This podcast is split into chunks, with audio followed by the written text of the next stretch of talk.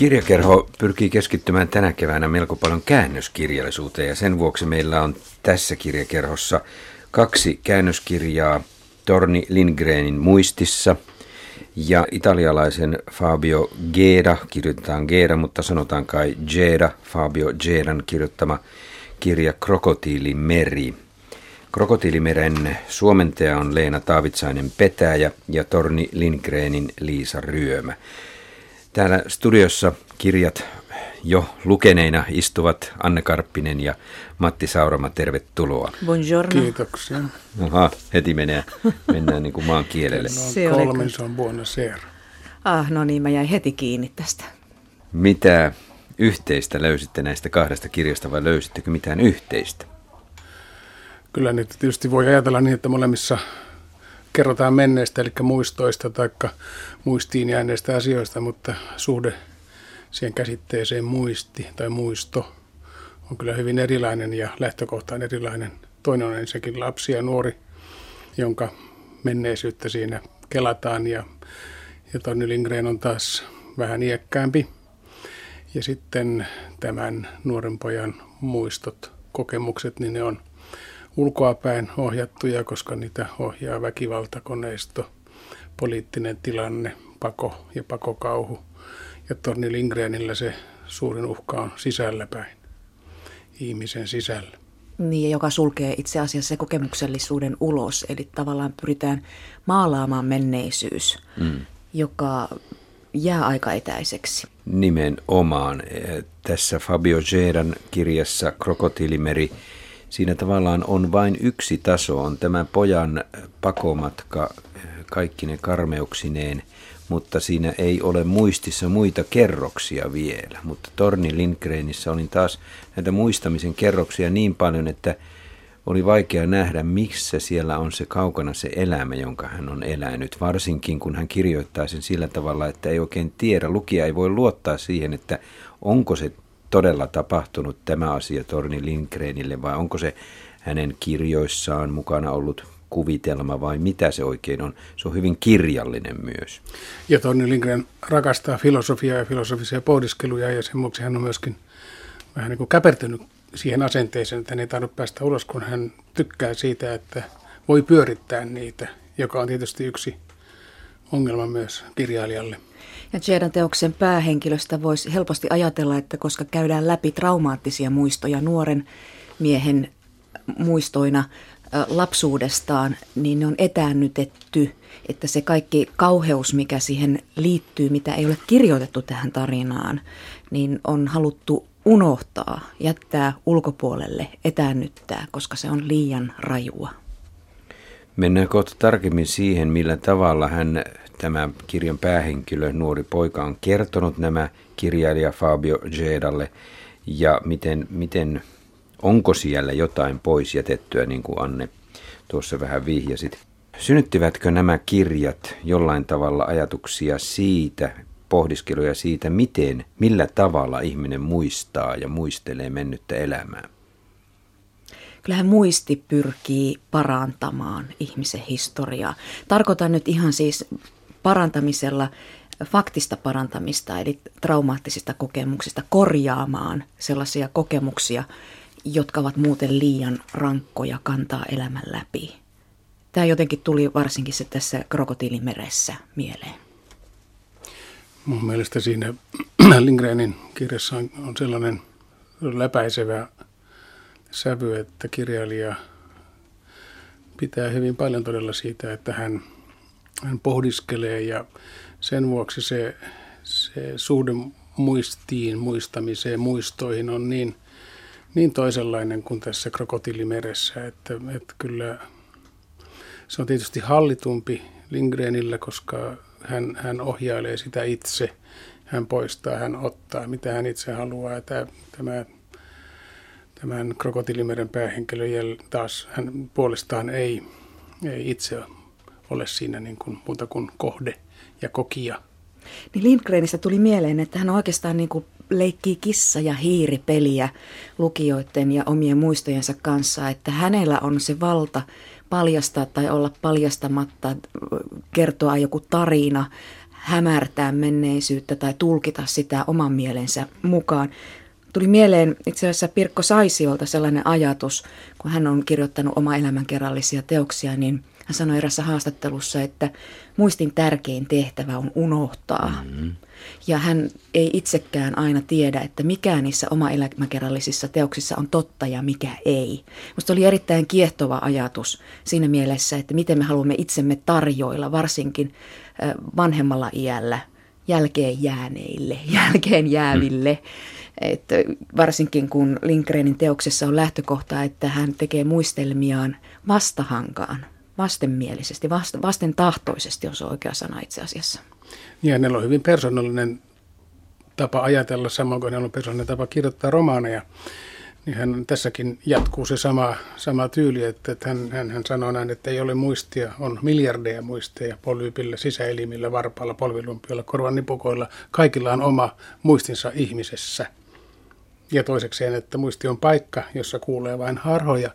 Ja siitä päästään siihen, että hän, hän myöskin toteaa, että muisti on hallusinaatioita – hän puhuu hallusinologiasta mm. hauskasti. Hänhän on myöskin hauska. Tämä on hauska ja vakava kirjoittaja Toni Lindgrenin teos. Kyllä, kun taas krokotiilimeri on pelkästään vakava. Se on vakava hyvin ja aika raskas. Dramaattinen, kyllä, kyllä. Ei ole kovin paksu kirja, mutta raskas, mm. kyllä. Mennään kohta yksitellen nämä kaksi kirjaa läpi, mutta vielä muutama, muutama sana tässä näistä yhdessä. Kun tämä krokotiilimeri tosiaan kertoo nuoren afganipojan pakomatkan Afganistanista kohti Italiaa, niin, niin äh, väistämättä kun nämä kaksi kirjaa lukee peräkkäin, pohjoismaisen ruotsalaiskirjailija Torni Lindgrenin muistelmat, tai muistissa kirja on sitten hyväosaisen, toisenlaisen elämän eläneen ihmisen muistelmat. Tuliko teille minkäänlaisia ajatuksia siitä, miten eriarvoisia nämä muistelijat tässä näissä kahdessa kirjassa ovat? Aika erilaiset elämät. No, totta kai ne on erilaisia, mutta emme, emme kyllä menisi myöskään väheksymään näitä Toni Lindgrenin epäsotilaallisia epäsodan kokemuksen. Eli hänellä ei ole tässä sota takana eikä, eikä väkivalta. Että kyllä hänen, hänen vakava mielenlaatunsa taas sitten pureutuu niin syvälle siihen, syvällisyyttä maailmassa tarvitaan, varsinkin nykyaikana, huomattavasti enemmän kuin mitä sitä on.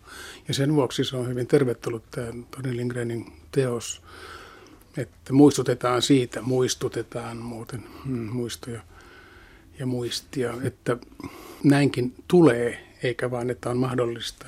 Näinkin tulee asioihin suhtautua. Niin ylipäänsä ihmisen muistot, muistelmat ovat aina henkilökohtaisia ja yksilöllisiä. Että tavallaan arvottaminen niitä ristiin, että onko jompikumpi jotenkin eriarvoinen, niin tekee mulle, minusta vääryyttä ihmisyyttä kohtaan. Tärkeintä on niin kuin se, että ymmärtää, että on niin monenlaisia erilaisia elämiä ja, ja kaikkien muistot ovat niin kuin yhtä tosia. Kaikista muistoista, muistelmista on jotain arvokasta ammennettavissa paljon laajemmin, joka rakentaa sitten ihmisyyden niin kuvaa, sitä sellaista palapeliä, mosaikkia, josta muodostuu sitten elämä itse. Kyllä. Minä poimin näistä kahdesta kirjasta erilaiset ikään kuin teesit. Fabio Sedan Krokotilimeri-kirjassa, kun päähenkilö, poika Enaija Tollah Akbar saa ohjeita, niin ne ovat hyvin yksinkertaiset. Hänen äitinsä neuvoo, pysy erossa huumeista, älä varasta, äläkä tartu aseisiin. Nämä kaikki hän painaa mieleensä ja noudattaa niitä. Löysin sitten Lindgreniltä oikeastaan tällaisen, että taiteessa realismi on vain yksi tekniikka muiden joukossa. Itse olemassaolossa ei ole sijaa realismille. Mitä te löysitte? Löytyykö tällaisia teesejä? Tuliko teille erilaisia teesejä mieleen? No todella Lindgren kirjoittaa niin paljon sillä tavalla itsestä ei, ei painopiste ole sellaisissa erillisissä, irrallisissa peräkkäisissä muistoissa. Hän kirjoittaa hyvin paljon kirjailijan työstä, mitä se on. Hän kirjoittaa omasta perheestään, hän kirjoittaa maaseudusta, eli kotiseudustansa. että siinä, siinä ei niin, voisi sanoa, että, että hän myöskin niin kuin varoo tätä aihetta, josta hän aluksi sanoi, että hän ei voi tällaista teosta kirjoittaa. Niin hän kieltäytyy kustantajalle hän tai joo, muutamallekin aivan, kustantajalle. Joo. Mm. Itse asiassa Lindgren tuo aika hyvin esille sen, että millä tavalla muistot muovaavat persoonan ja yksilön ja onko se kuitenkaan kysymys enää yksilöstä, vaan se tarina, jota hän kirjoittaa, ei ole minä-tarina, vaan me-tarina. Siihen omaan persoonaan ja kokemuksiin ja muistoihin nivoutuu niin monen muun ihmisen tarina ja tapahtumat. Eli tämä oli hyvin viehko tapa myllyttää ajattelemisen mekanismeja ja muistamisen mekanismeja. Eli, eli minä ollaankin, onkin me. Niin hän sanoo siinä niin, että, että kun hän keskustelee isänsä, tai kertoo siitä, kun hän keskusteli isänsä ja äitinsä ja isoisänsä kanssa, että mitenkä hän on osa tällaista geeniperimää. Hän puhuu geeneistä, geenien siirtymisestä, sitä miten ne on tulleet kaukaa ja jatkaa elämäänsä eteenpäin. Et, että sitten kun kaksi geeniperimää kohtaavat miehen ja naisen yhtyessä, niin silloin taas sekoittuu, tulee kaksi linjaa ja kaksi suuntaa, mutta kaiken kaikkiaan hän puhuu, että on olemassa niin sanottu alkukoti tai alkulähde, mistä on lähdetty, että kaikilla on samaa geeniperimää. Niin myös kulttuurillinen perimä siinä mielessä, että se ympäristö, josta kasvaa, niin opettaa arvoja ja tapoja reagoida ympäristöön, ajatella ja rakentaa sitä maailmankuvaa, että hänenkin taustansa on uskonnollisessa perheessä – ja hänen vahva oma kutsumuksensa näyttäytyi äidin silmissä syntinä. Eli hänen lehtimiesuransa, kirjailijan uransa oli jo. jotenkin perheessä synti. Jopa ilo on synti. Kyllä. Eli ta- tavallaan se, mitä, mikä siirtyy niin kuin sitä kautta myös niin kuin sukupolvelta toiselle ja kuinka se vaikuttaa sitten meidän omiin tekemisiin, kuinka me kohtaamme muut ihmiset ja suhtaudumme kaikki asioihin, jotka tapahtuu meidän elämässä, niin värittyy koko ajan paljon laajemmalti kuin siitä yksilöstä, mitä tämä aika koko ajan alleviivaa, että me olemme yksilöitä ja niin kuin meillä on oikeus päättää omista asioista ja linjastamme ja loppujen lopuksi siellä puhuu hirvittävän monta sukupolvea meidän takaa. Ja tässä on syytä kyllä nyt muistuttaa siitä, että että Toni Lindgrenin persona on hyvin uskonnollisesti suuntautunut ja hänen tapansa ajatella on kietoutunut uskonnon ympärille. Hän on kääntynyt aikuisiessa katolisuuteen muun muassa ja hänen taustansa on, on aika jyrkkää ja, ja tummaakin tällaista eh, Westerbottenin, niin, niin kuin meillä Suomessa on myöskin pohjoisessa ollut hyvinkin jyrkkää ja voimakasta tämä uskonnollinen herätys ja, ja liikehdintä, niin samalla tavalla hänen taustansa on tällainen ja se näkyy hyvin voimakkaasti kuuluu tässä. Siitä huolimatta hän jotenkin kevyesti käsittelee ja jotenkin pelottomasti kääntää niitä ajatuksia. Hänellä on hyvä konkretia ja konkretian taju. Hän tietää, että kun mie, mies pitää jotain työkalua tai jotain, niin se, se on ainakin yhtä vahva kuin usko.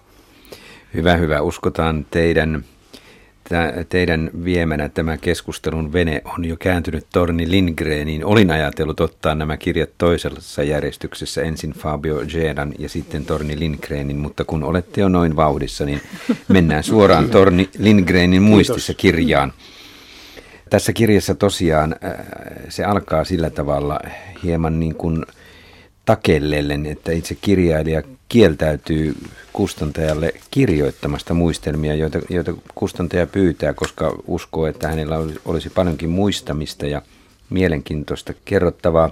Siinä melko alkuvaiheessa Lindgren vertaa muistaakseni aivoja mahaan, että eh, aivot on kuin, ja muistaminen on kuin maha, että sinne menee kaikenlaista ja se sulattaa sitten kaikenlaista. Ei mennä sen pitemmälle tässä ajatusleikissä, mutta hän, hän kyllä. Hyvin, hyvin mm se on valaisevaa. Kyllä, ja ensin vähän sitä ihmettelin, mutta kun miettii, että kyllähän se vertaus saattaa sillä tavalla toimia, että sen ruoansulatuksen kauttahan ihmiskehoon siirtyy ja geneettiseen perimään siirtyy kaikkia liukenee pikkuhiljaa meitä. Minua miellytti Matti Saurama aika paljon se, kun puhuit tästä jatkumosta ja geeniperinnöstä ja, kaiken, perinnöstä ja kaikesta näin. Nimittäin minulle tuli tästä kirjasta semmoinen vaikutelma, että Lindgren ajattelisi niin, että ei ole olemassa alkua ja loppua, vaan on kaiken jatkuma. Ja sen, sekin on syy, miksi hänen on vaikea irrottaa elämästään tiettyä ajanjaksoa ja muistella sitä, kun hän ei pysty jäljittämään, mistä mikin on saanut alkunsa ja mistä on mikin asia tullut hänen mieleensä.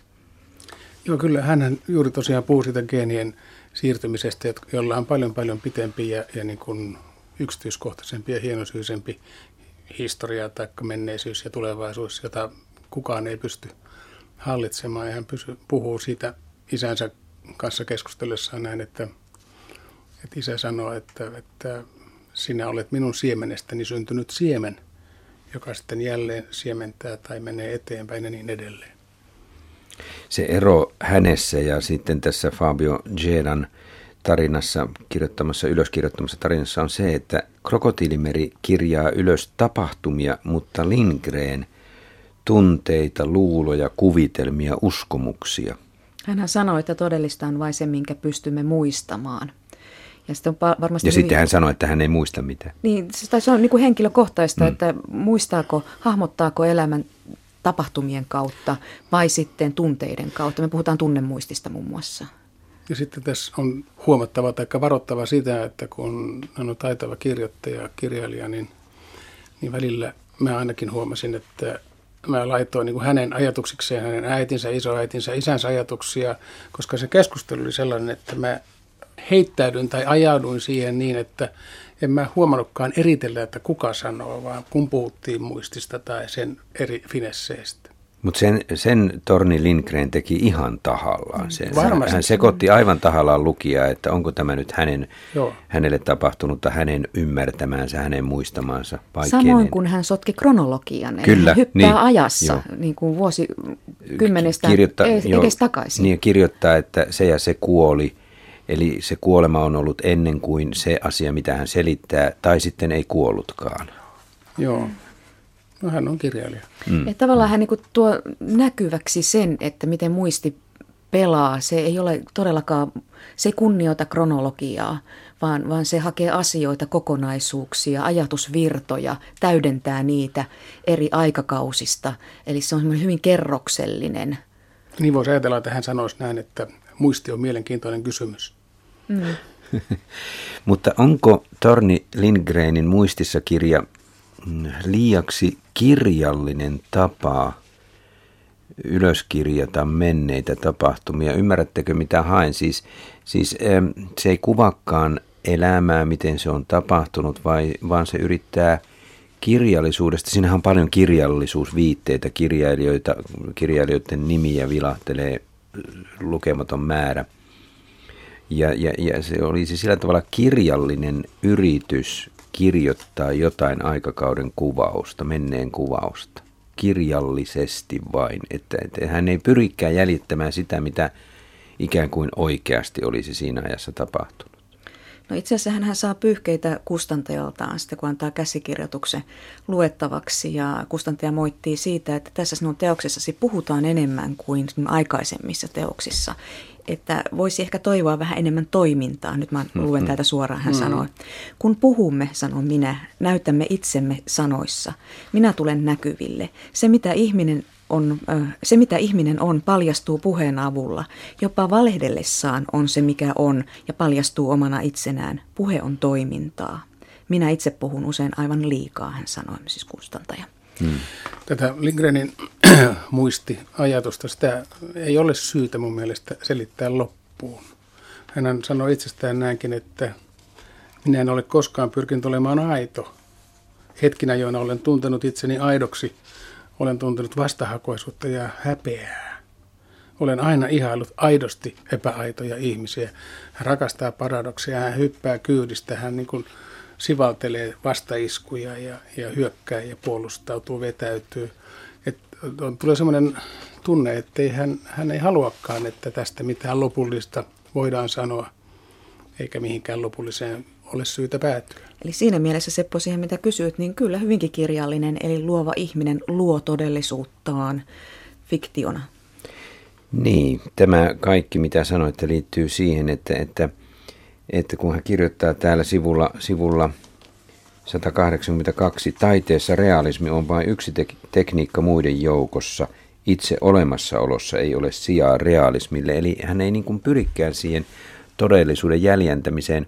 Ensin luin tämän sillä tavalla, että onko se oikein kannanotto siihen, että realismi on taiteenlajina turha ja huono ja vanha ja näin, mutta kun soitin kääntäjä Liisa Ryömälle tuossa aiemmin tänään, niin, niin hän sanoi, että tässä tapauksessa Lindgren tarkoittaakin ihan jotain muuta. Hän on sitä mieltä, että taide ei pysty millään pureutumaan niin hyvin siihen olemassa olevaan, että se pystyisi jäljentämään realismia, että, äh, siis todellisuutta realistisesti, että se ei onnistu. Se, se ei vaan, sillä ei ole välineitä tarpeeksi, että se olisi yksi y, yhteen todellisuuden kanssa. Niin se oli ihan yksinkertaista. Eihän se, se silloin olisi myöskään taidetta. Se ei mm. olisi tulkinta. Mm. Matti Sauroma, kun sanoit tästä lopullisuudesta niin, ja loputtomuudesta, niin sekin minua tässä kirjassa askarrutti, että – että, että hän, hän kirjoittaa jotenkin näin päin, ajatuksellisesti näin päin, että hän kieltää kaiken lopullisen ja kaiken loppumisen, että ei ole olemassa pistettä, mihin jokin loppuu. Tämä ei ole suora lainaus, vaan olen nyt yhdistänyt yhdestä kappaleesta, niin, niin nimenomaan, että ei ole olemassa mitään, minkä pystyisi katkaisemaan ja sanomaan, että tähän tämä asia loppuu. Tämä on sitä, sitä jatkumoa, mistä olemme puhuneet. Joo. Ja mä löysin myös tästä näistä omista muistiinpanoista tämmöisen, että, että hän sanoi itse, että, että kun kirjailija elättää itsensä kuvitelmilla, miten siihen sopii muistot? Koska kuvitelmathan, no totta kai nekin on sitten muistoja, jos ne on kerran kuviteltu, mutta ei ainakaan konkreettisia mm, muistoja mm. ole, eikä ne ole konkreettisia tapahtumia, eikä niillä ole paikkaa. Tässä tullaan just siihen mielenkiintoiseen kysymykseen, että kuinka mieli luo sitä todellisuutta ja niitä muistoja. Lindgren myös perää sen perään, että sisältö on hänelle sivuseikka ja mitätön, että pääasia on muoto. Että muoto on pyhä. Meidän ikuisuuden kaipuumme on muodon kaipuuta. Ja jotenkin tuli niin kuin läpi tästä muistissa teoksesta, että, että sitä muotoa hän pyrkii myös omalle elämälleen tämä, näiden muisteluittensa kautta hakemaan ja luomaan. Mm-hmm. Kun ihmisen mieli on niin, niin hämmästyttävää, että kun me muistelemme, niin kun me katsomme joitakin vanhoja valokuva-albumia, niin, niin mehän myös kuvittelemme sitä tapahtunutta, miten, miten mikäkin on tapahtunut, eikä se voi olla yksi yhteen sen kanssa, mikä oikeasti sinä päivänä tapahtui. Me kuvittelemme sen uudestaan, jolloin siitä alkaa taas – tulla meille pysyvä muisto. Niin Ikään siis kuin se niin, olisi sillä oikea. Ta- sillä tavalla mieli korjaa mm. jotakin mennyttä tai täydentää. Että se, esimerkiksi kun otit tuon valokuvan katselu esimerkiksi, niin äh, siihen tulee heti mukaan ääni, kuulo, muistot, tuoksut, tuntumat, kaikki tämän tyyppiset asiat, jotka sitten täydentävät sitä varsinaista muistia, niitä faktisia tapahtumia. Ja siinä, siihen realismihan liittyy realistiset todellisuuden tapahtumat ja, ja sellaiset kiintopisteet, mitä pitkin voidaan edetä eteenpäin tai taaksepäin, niin kun Lindgren kertoo todella tästä omasta kirjailija ideasta, niin siis äsken juuri sanoit Anne, että, että muoto on tärkeä. Hän puhuu lauserakenteen puhtaudesta ja ankaruudesta. Että ne on hirveän tärkeää se, mikä on, voisi sanoa, että mikä on Thomas Mannin perinne meillä kirjallisuudessa. Hän ei kovin montaa kirjailijaa sieltä kirjallisuuden historiasta nosta. Kolme neljä, joita sitten... Pohjoismaalaisia muutamia kyllä pääsee. Kyllä, mm-hmm. Hamsun, Lagerlöf, mm-hmm. Mann, Kafka, siinä ne taitaa olla kaikki. Ja tuossa tulee jotenkin hyvin esille myös se uskonnollinen tausta ja virittyneisyys siihen, miten eh, kaikki täytyy olla hallittua ja, ja rakenteet oikeita ja puhtaita ennen kaikkea. Ja sitten jos mietitään muistin ja muistojen todellisuutta sitä kautta, että samassa tilanteessa kaksi ihmistä, niin he muistavat ne tilanteet eri tavalla. Et millä mm, tavalla mm. ne rakentuvat niin kuin henkilön kautta, niin on myös hyvin mielenkiintoista. Tätä minusta myöskin kyllä vahvistaa tätä käsitystä siitä tämän käsitteen hankaluudesta se, että kun hän puhuu kirjoittamisesta, niin hän sanoo, että journalistiikka, hän halusi lehtimieheksi, toimittajaksi. toimittajaksi. Mm että se on kirjoittamisen syntiin lankeemus. Mm.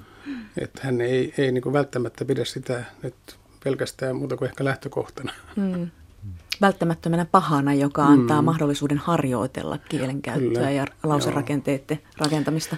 Mutta kun tässä on puhuttu nyt Torni Lindgrenin katolilaisuudesta, niin hän tuskin kuitenkaan menee mystiikan suuntaan. Muistamisessakaan. Mun en käsitykseni semmoista. mukaan hänellä on sellainen ajatus, että, että todellisuus ja epätodellisuus, tai niin kuin hän puhuu hallusinaatioista ja, ja todesta, todellisuudesta, totuudesta, niin hän haluaa kaiketi erottaa nämä asiat kyllä selkeästi toisistansa. Että, Samalla hän puhuu sielusta, joo. siitä miten sielu tarvitsee ääntä. Menemme kohta Fabio Gedan kirjaan.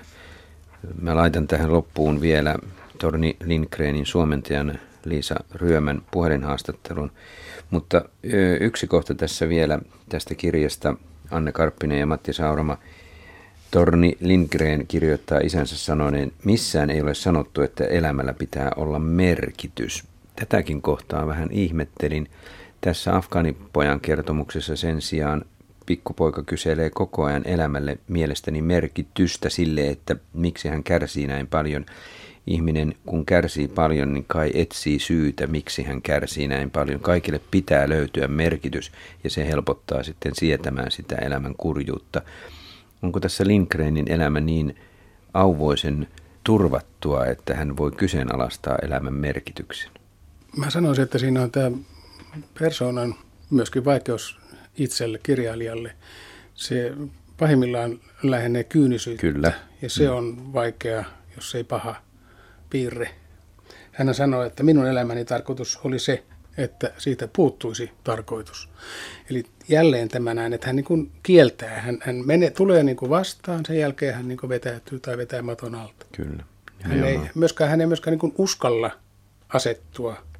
Ehkä hänellä on niin voimakkaat kokemukset siitä vahvasta uskonnollisesta ympäristöstä maaseudulla, jossa kaikki piti olla juuri niin kuin sanotaan ja opetetaan. Ja hän on pyrkinyt sitä eroon ja on osittain päässyt, mutta ei ainakaan kokonaan. En tiedä, onko tarvekkaan päästä. Tässä on niin tuttua Sören kirkekoodilaisuutta, että olisin tuhoutunut, ellen olisi tuhoutunut. Mm. Ihan sama paradoksi kuin tuossa, minkä sanoit Matti Saurama. Se toisen mulla tulee mieleen myös ne aatesuunnat, jotka psykoterapiassa esimerkiksi vallitsi siitä merkityksellisyydestä. Että, että meillähän on hyvin vahvana pohjana Freudin lähtökohta elämän merkityksellisyyteen tai, tai siihen, että mikä yl, pitää elämää yllä. Mutta Freudin vahva vastavoima oli Viktor E. Franklin logoterapeuttinen lähtökohta, eli just nimenomaan, että kaikella tekemisellä elämällä täytyy olla mieli, että kun ihminen tietää miksi, niin sen on, hänen on paljon helpompi kestää melkein mitä tahansa. Tämä on se pohja, jolla muun muassa keskitysleireillä vangit selvisivät päivästä toiseen, että he löytyvät jonkun mielen siitä päivästä. Oli se sitten auringon lasku tai yksi ylimääräinen peruna. Niin, nimenomaan merkitysmieli. Kyllä. Kyllä se näin on. Et, et se, se on niin kuin, toisaalta sitten myös, kun miettii Lindgrenin uskonnollista taustaa, niin, niin sehän sulkee tavallaan tällä tavalla merkityksen pois, että kaikki on jonkun korkeamman eli Jumalan kädessä. Eli me emme täällä pieninä maan matosina ihmisinä pysty paljon vaikuttamaan siihen. Ja me, meidän osamme on tyytyä siihen. Eli on, nämä on kaksi erilaista tavallaan maailman katsomuksellista lähestymistapaa. Suomentaja Liisa Ryömä, olet suomentanut lähes kaikki Torni Lindgrenin romaanit. Nyt on tullut suomeksi hänen teoksensa Muistissa, jossa hän muistelee elämäänsä ja, ja myös teoksiaan ja niitä hahmoja, mitkä ovat hänen elämässään olleet, henkilöitä myös. Kuinka paljon me voimme luottaa siihen, että tässä muistissa kirjassa on tosiasioita siitä Torni Lindgrenin elätystä, eletystä elämästä? Ei me voida luottaa ollenkaan. Kyllä se nyt ilmeisesti siellä, totta kai siellä jotakin on, mutta toden suhteen ei, ei voi luottaa mihinkään. Varsinkaan ei muistiin, ei omaan eikä Torni Lindgrenin muistiin. Niin hän aloittaa tämän viehättävästi tämän kirjan kieltäytymällä kustantajalle siitä, että hän kirjoittaisi muistelmat, mutta sitten pikkuhiljaa antaa sille pikkusormen sille ajatukselle ja alkaa muistella. Ja sitten hän on kirjoittanut sen sillä tavalla, että hän kertoo meille joitakin asioita ikään kuin tapahtuneeksi ja sitten sanoo, että ei näin ollutkaan. Hän kirjoittaa, että joku oli kuollut, mutta ei ollutkaan. Niin, se, tämä on just se Tornin tapa, niin kuin, miten mä nyt sanoisin, höntsätä tai älyttää lukijaa, joka just tekee sen niin viehättäväksi, että, tota, että ikinä se ei ole koskaan aivan tosissaan ja silti se on topi tosissaan koko ajan. Eli lukijan täytyy olla varpaillaan ja tarkkana koko ajan vai? Niin kai sitten antaa mennä. Ei mun mielestä tarvitse yhtään edes miettiä, onko tämä nyt ihan totta. Et, ei sinä tarvitse olla valppaana. Me ei sitä nyt valheesta yritä saada kiinni, vaan lukee ihanaa tekstiä. Tässä kirjassa lukijaa viehättää se, että tässä on ikään kuin monia kerroksia, mitä hän käy elämässään läpi. Se ei ole vain niiden tapahtumien kertaamista, mitä hänelle on tapahtunut, vaan hän kirjoittaa tunteita, luuloja, kuvitelmia, uskomuksia myös. No sellaistahan se on se muisti, ihmisen muisti, kerroksiahan se on. Mm. Että tota, että siinä se on hyvinkin, noudattaa totuutta, ettei yritäkään väittää, että juuri näin oli, koska jokainen muisto on kerros erilaisia muistoja, jotka on, joissa on kerroksia jossain, kun muistot syntyy. Kun hän on tunnetusti katolinen, niin tässä kirjassa voisi olla pieni aavistus siitä, että hän haluaa kertoa meille lukijoille, että meille tapahtuneen niin sanotun todellisuuden lisäksi on olemassa jotain muuta, mitä me emme näe emmekä välttämättä ymmärrä, mutta jossain määrin aavistamme, mutta eihän hän kai nyt mystiikan suuntaan mene tässä kirjassa. Ei missään tapauksessa. Mä olen harvoin tavannut ihmistä, joka tot, olisi, olisi ikään kuin vähemmän mystinen kuin, kuin Torni. Mä olen siis tavannut Tornin kaksi kertaa. Ei, minusta siinä maailmankatsomuksessa se on, se on kumminkin enemmän tämmöinen, ei se mikään katolinen ahdas ole, se on niin valtavan, tai en mä nyt sano, että katolisuus on ahdasta, mutta, mutta se, on, se on aika, tota, aika vapaa mun mielestä ollakseen mihinkään uskontokuntaan kuuluva henkilö. Mutta ei, ei se ole mun, ei tuo ole mystiikkaa, mitä, mikä tornilla on. Se on vaan se, että mikä on todella tapahtunut tai mitä ei ole tapahtunut, mutta kuitenkin on, niin ne on melkein yhteneväisiä. se on melkein sama asia. Miten meidän lukijoiden pitäisi ymmärtää, kun hän yhdessä, tässä, yhdessä kohdassa tässä kirjassa kirjoittaa, että realismista ei ole oikein mihinkään, että, me, että realismi on, on jonkinlainen mahdottomuus. Taiteellisesti realismista ei ole oikein mihinkään, hän kirjoittaa. No kai se on, että, että, että, sellaista, se, että sille ei ole oikein käyttöä, kun, kun se, se on sinänsä realismi on mahdottomuus. Koska mikään ei ole, siis mitään ei voi kuvata täsmälleen sellaisena kuin se on. Aika... Se, mutta, mutta niin, mä en tota, t- tässä nyt mä en voi sanoa, miten meidän tulisi ymmärtää, koska mä olen vain suomentanut ton kirjan, mutta enhän mä asu Torni Lindgrenin päässä ja sitä paitsi jos rupesi kyselemään Tornilta itseltään, niin mä luulen, että se nauraisi ihanasti. ei, ei tuommoista kannata nyt kysyä. Et asu Torni Lindgrenin päässä, mutta, mutta entäs mahassa, kun, kun Torni Lindgren tässä kirjassaan muistissa, niin sijoittaa tai vertaa aivoja mahaan. Joo, minusta se oli kauhean hauska, mutta niin oli. se ollut sitaatti. Se taisi olla sitaatti, mutta, mutta hän antoi sille tilaa kohtuullisen mukavasti tässä kirjassa. Joo. Eli, eli siis aivot on samanlainen kuin maha, että se nielee kaikenlaista ja sulattaa ja yhdistelee. Joo. No tämä on juuri semmoista, että, että ei suhtaudu niin kuin juhlallisesti asioihin. Minusta toi on nimenomaan, no mä pidän se on yksi ehdottomasti, voisi sanoa että tällä hetkellä melkein kaikkein rakkain käännettävä on torni, että musta on murheellista, että tämä on hänen viimeinen kirjansa ja mä kyllä sanoinkin, että älä nyt viitsi, että viet multa leivän, jota on ollut kiva tienata sun kanssa. Ja sille tuli taas semmoinen velmoilme, kun me hyvästeltiin, että voi olla, että sieltä vielä jotain tulee. Minä ainakin toivon. No toivotaan, että hän pidä tuota sanomaansa, että tämä on hänen viimeisensä. Miten Liisa Ryömä sijoitat tämän muistissa kirjan kaikkeen siihen, mitä Torni Lindgren on kirjoittanut? Kun mä olen nyt kääntänyt, tämä, oliko tämä nyt kahdeksas? Kyllähän siellä on kaikkea sitä, mitä mä olen tota, niissä, mitä mä olen niistä kirjoista löytänyt. Ja vaikuttaa, että, että se on tehnyt tämänkin taas niin ihanan epäjuhlallisesti nämä muistelmat ja myös koko ajan mun mielestä muistuttaa lukijalle, että ei tätä tarvitse, niin kuin, että ei tämä ole välttämättä ollenkaan totta. Niin, siinä missä Torni Lindgren aika paljon kyseenalaistaa sitä kaikkea, mitä elämä on ja pohtii sitä monelta kantilta, niin siinä afgaanipoika takertuu kynsin hampain kiinni siihen pieneen mahdollisuuteen elää elämää. Koska hänellä ei ole mitään muuta mm. ympärillä. Mm. Siinä mielessä tämä Fabio Zedan kirja osoittautuu melko yksitasoiseksi, melko ohueksi. Siinä ei ole useita tasoja, pintoja niin kuin Torni Lindgrenin kirjassa on. Toisaalta kertojahan on myös hyvin paljon nuorempi, joten tavallaan se historia, joka elämästä on ja omasta kokemusympäristöstä on, niin on paljon kapeampi.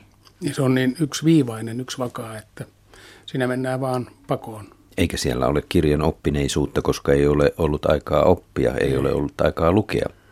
Itse asiassa Enaija on pitkälti ympäristönsä armoilla riippuvainen siitä, mitä hänen vastaansa sattuu tulemaan, kenet hän sattuu kohtaamaan. Hän on yksin suuressa maailmassa sen jälkeen, kun äiti on hänet rajan yli vienyt ja jättänyt.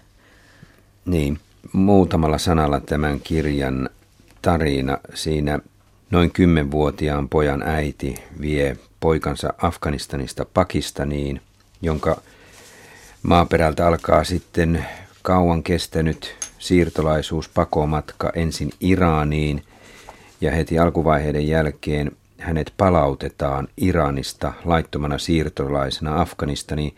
Tämä jysäytti minut lukijana ainakin heti sellaiseen masennukseen, että näinkö tässä käykin, että, että tämä on nyt näin karua ja, ja kovaa tämä elämä ja ikään kuin kirjan toivo siitä, että kirja päättyy onnellisesti, niin teilataan heti kirjan alkuvaiheessa, mutta se herätti pari, pari muuta aika isoa ajatusta päähän. Nimittäin jopa niin isoja, että on aivan järjetöntä valtioiden nykymaailmassa tappaa toisia kansalaisia rajalla. Paljon taloudellisesti kannattavampaa on kuljettaa ne laittomat maahanmuuttajat takaisin sinne alkuperämaahan ja kääntää selkänsä ja päästään ne takaisin maahan ja sitten taas pakottaa ne sinne. Tätä äh, ihmiskauppaahan käydään näköjään aika paljon tässä Iranin ja Afganistanin rajalla jonkin verran tai paljon. Äh, Iranin ja Turkin rajalla ihan selvästi, Turkin ja Kreikan rajalla.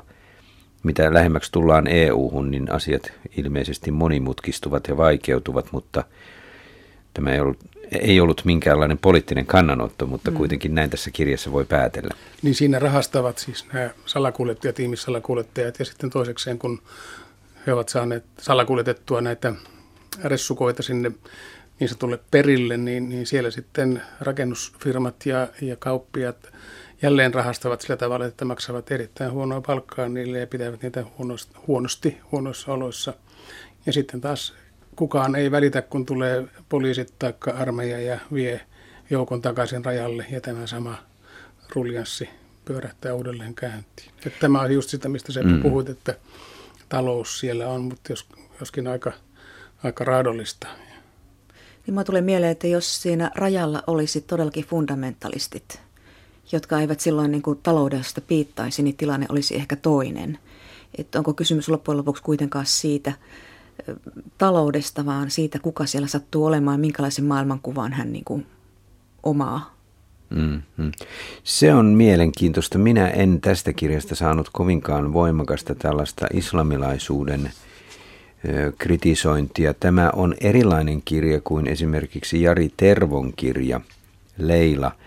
Tässä ei ole näitä heimoja, jotka sitten jäljittävät omia sukulaisiaan tai, vainoa, tai vainoavat verikostoa, verikosto mielessään. Mm, tämä lähtee aika paljon niistä rikollisjoukkioista, jotka käyvät kauppaa näillä ihmisillä. Matti Saurama, niin, siinä olet olla, lukenut Jari Tervon. Joo, siinä voi olla kyllä tässä kyseessä se, että yhden ihmisen ja pienen ihmisen, siis lapsen ja kasvavan pojan kautta halutaan tavallaan niin kuin kärjistää ja, ja jotenkin niin kuin pelkistää se ongelma, millaista se on se pakeneminen ja se onnen hakeminen. Ja, ja että jos se olisi kovin monitasoinen ja poliittinen ja ties mitä, niin ensinnäkin kirja olisi huomattavasti paksumpi vai pitempi ja sillä tavalla ehkä vaikeammin hahmoteltavissa. Että tässä voi olla, että tämä, tämä Fabio Jeda on halunnut, että, että hän, hän niin kuin kärjistää tämän pojan tarinan kautta. Joskin mun mielestä kirja ei, ei kyllä kauhean onnistunut ole siinä.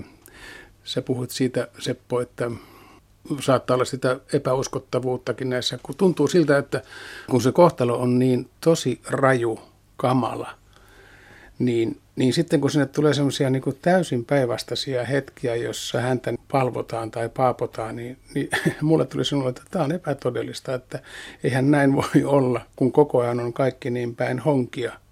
Että kuinka mm. yhtäkkiä sitten voi olla tämmöinen aivan ihana, lempeä hetki ja kaikki kääntyy hyvin ja kaikki sujuu erinomaisesti. Mutta se oli vasta Italiassa. Oli siellä matkan varrellakin. Oli. Siellä oli näitä tiettyjä ihmisiä, joihin... Ja niitä, meidän... Joo, niitä vanhoja miehiä, jotka auttoi häntä. Ja jopa salakuljettajissa oli ja luottamusta, joo, ja luottamusta ja... herättäviä. Ei ne, ei ne, tota, Inhimillisiä ne ei käyttäneet niin kuin sillä tavalla hyväkseen, kun ne tiedät, että rahat saa, niin selvä juttu. Mm-hmm. Tämähän kirja on tehty sillä tavalla, että tämä on ensinnäkin tosi tarina. Tämä Italian painut Enaija kertoi tämän tarinansa kirjailija Fabio Gedalle ja hän kirjasi ylös. He keskustelivat ensin pitkään ja, ja varmaan nauhoittikin tätä muistelua ja sitten hän rupesi systemaattisesti pyytämään tätä nuorukaista, että hän alusta alkaen ryhtyy sitä kertomaan. Ja kun tältä erässä haastattelussa tältä afgaanipojalta nykyään aikuismieheltä kysyttiin, että onko hän jättänyt jotain tarkoituksella pois, tai onko, oliko hänen matkansa aikana jotain karmeampia, vielä karmeampia tapahtumia, jotka hän tarkoituksella jätti pois, niin ei kuulemma, että tämä on se, minkä hän muisti. Ja pahinta oli tämä, tämä kävely Iranista Turkkiin, joka kesti 27 päivää vuorten yli. Ja se, että hän siellä näki näitä jäätyneitä matkan varrelle kuolleita, että kaikki nämä asiat pitivät paikkansa. Joo, ja sekin oli aivan kammottava hetki, kun siis siellä ei ollut yksi tai kaksi, vaan siellä oli kokonainen ryhmä ottamassa heitä vastaan istuneina, jotka olivatkin kuolleita paikalleen, jäätyneitä, paleltuneita. Mutta nämäkin hetket oikeastaan ohitettiin aika luonnosmaisesti. Mua jäi kiinnostamaan se, että miten nuori poika – on kokenut ja minkälaista myllerrystä hänen mieleensä on jäänyt ja ehkä niin kuin jopa jälkikäteen sitä sellaista mielen inventaariota ehkä, koska kun omassakin lähipiirissä on ihmisiä, jotka ovat niin kuin kokeneet Suomen sodat, ei itse, vaan heidän isänsä ja heidän isänsä kokemukset ovat heijastuneet heidän elämäänsä hyvin traagisesti, jota aikuisiellä rakennetaan – tai siis heidän, heidän mieltään ja elämänsä rakennetaan aikuisiellä uudeksi sen takia, että, että se historia on niin rikkinäinen. Niin tämä puoli jotenkin jää totaalisesti sivuun tästä kirjasta. Ja aivan oikein, Anne, olen samaa mieltä kanssasi, kun puhuit siitä, että, että olisit halunnut lukea jotain siitä tuskasta, mitä pieni poika tuntee tämän matkansa aikana. Tämä ei ole minulle romaanikirja, tämä on elämäntarina pienen pojan vaelluksesta, mutta tämä ei kasva romaaniksi. Mä mietin sitä, kun molemmat sanoitte, Matti ja Seppo tuossa aikaisemmin, että tämä oli raskas lukea. Mun mielestä tämä ei ollut ollenkaan raskas lukea. Mun mielestä tämä jäi vähän niin kuin turhan pinnalliseksi. Tämä on niin kuin hyvin keposesti kirjoitettu loppujen viime kohteeksi. Toisaalta aihe on sellainen, että se vaatiikin sitä, koska se voi olla, että mitä Matti säkin avasit näitä taustoja ja, ja näitä karmeuksia ja muita, mitä, mitä tähän liittyy, niin ne ovat liian kovia kohdata kirjankin sivuilla. Ja, ja kyllähän hän kuvaa, siis Jada kirjoittaa auki Enajan tarinat siitä, että miltä tuntui matkustaa kuorma-auton pohjassa – olla monta päivää, ky- kolme päivää kolme liikkumatta, päivää liikkumatta ja, ja pienenä juuri. kuin manna ryyni. Ja, ja sillä tavalla, että, että sieltä pitää ihmiset niin heittää kuin peruna säkit tai jotkut vastaavat ulos, kun ei pysty liikkumaan. Että se on jotakin tämmöisiä hetkiä ja sen takia tavallaan jäi sitten niin kuin miettimään, että mikä se kokonaisuus on ja minkä, minkälaiset jäljet se on jättänyt ja miten niistä on voinut selvitä vai oliko sitten kuitenkin niin, että tämä mieli ja merkitys syntyy niiden ihastuttavien kohtaamisien kautta, jotka tuntuvat suorastaan sadulta tässä ympäristössä, että siellä on jossakin se hyvä sydäminen ihminen, joka auttaa eteenpäin, tai joku kiva poikasakki, jonka kanssa voi pelata jalkapalloa, ja se antaa sen voiman lähteä eteenpäin. Että siinä mielessä tätä kautta, niin tämä on hyvinkin voimallinen elämän puolesta puhuja ja siitä, että miten voi selviytyä äärimmäisistä olosuhteista vain pelkällä luottamuksella ja uskolla siihen hyvyyteen, joka pisaroina näkyy silloin tällöin. Sen se toki kertoo, mutta se raskaus, mikä minulle tuli tämän kirjan lukemisesta, on nimenomaan se, että kun huomasin, että kun tällainen sitkeä, myös hyvin onnekas pieni poika pääsee tuollaisen vaelluksen läpi ja selviää siitä hengissä, niin tulee semmoinen karmaiseva epäilys siitä, kuinka monta sinne matkan varrelle, sinne lumeen vuorelle on jäätynyt. Ja näiden ihmisten tarinoita ei kukaan kerro. Tämä antaa sen kuvan aavistuksen siitä, että siirtolaisuusongelma ei olekaan niissä, jotka tulevat tänne meidän hyvinvoipaiseen Eurooppaan, vaan siirtolaisuusongelma on siellä rajalla kauempana niissä ihmisissä, jotka joutuvat jäämään matkalle tai alipalkattuna tai orjatyövoimaksi jonnekin rakennustyömaalle, eivätkä tule koskaan sieltä pääsemään minnekään.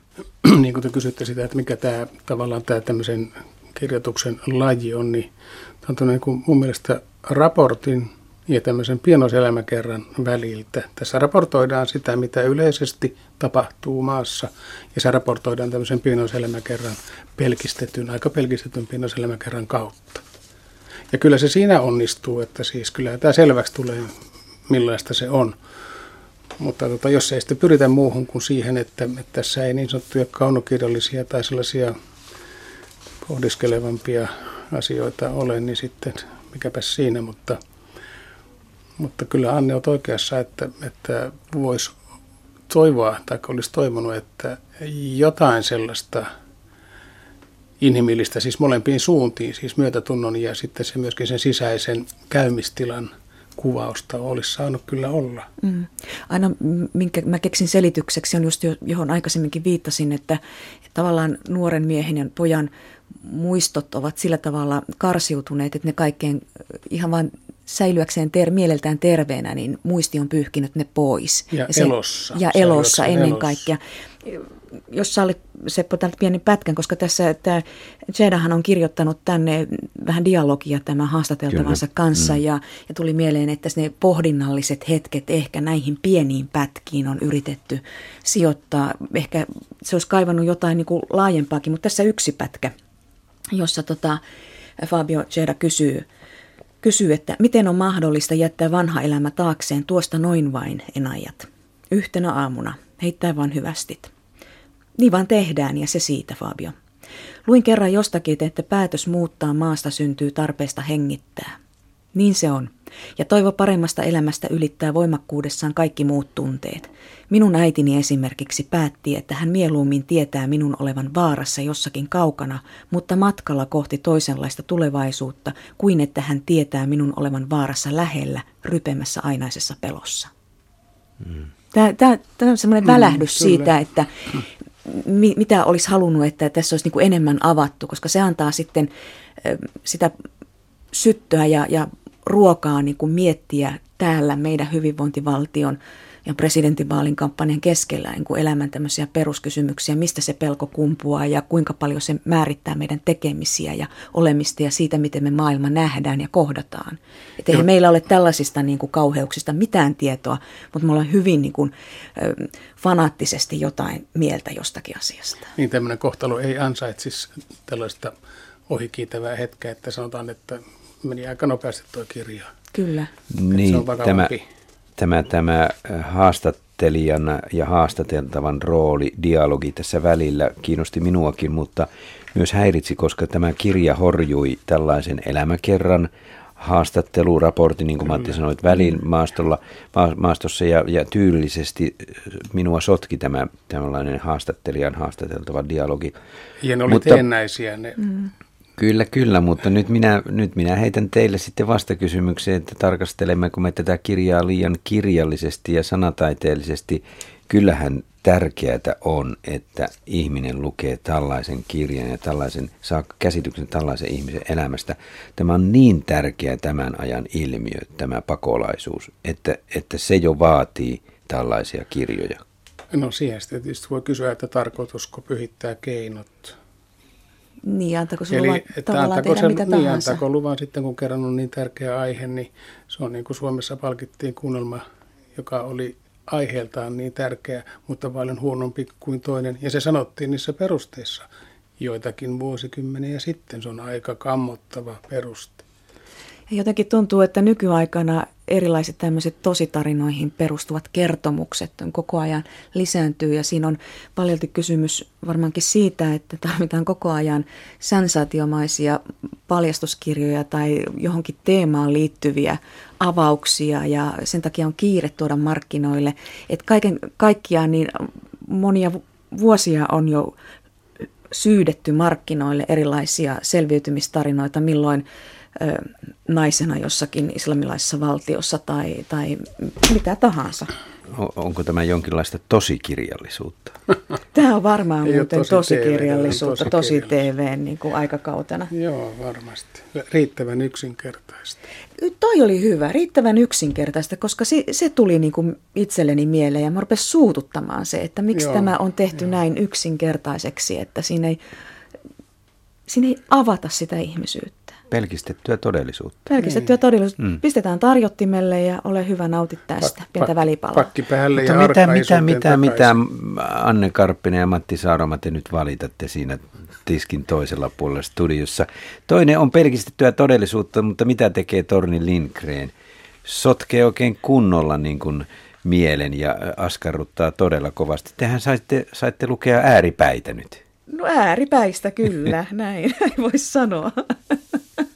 Matti on vaan hiljaa eikä suostu kommentoimaan mitään. Hymyilee salaperäisesti. Mutta sanokaapa tähän loppuun vielä yhdistelmä vaikut mielipiteenne näistä kahdesta kirjasta. Miten, en, en pyydä vertaamaan, mitä ne antoivat. Matti oli vähän pessimistinen, että tarviiko nyt tällä tavalla ylös kirjata elämän karmeuksia. Torni Lindgren kertoo ennen kaikkea itsestään. Hän ei kerro niinkään ulkoisista tai pyykkinerulle ripustettavista muistoista. Hänen tähtäimessään on kirjailija, kirjailijan työ ja Torni Lindgren niminen persoona.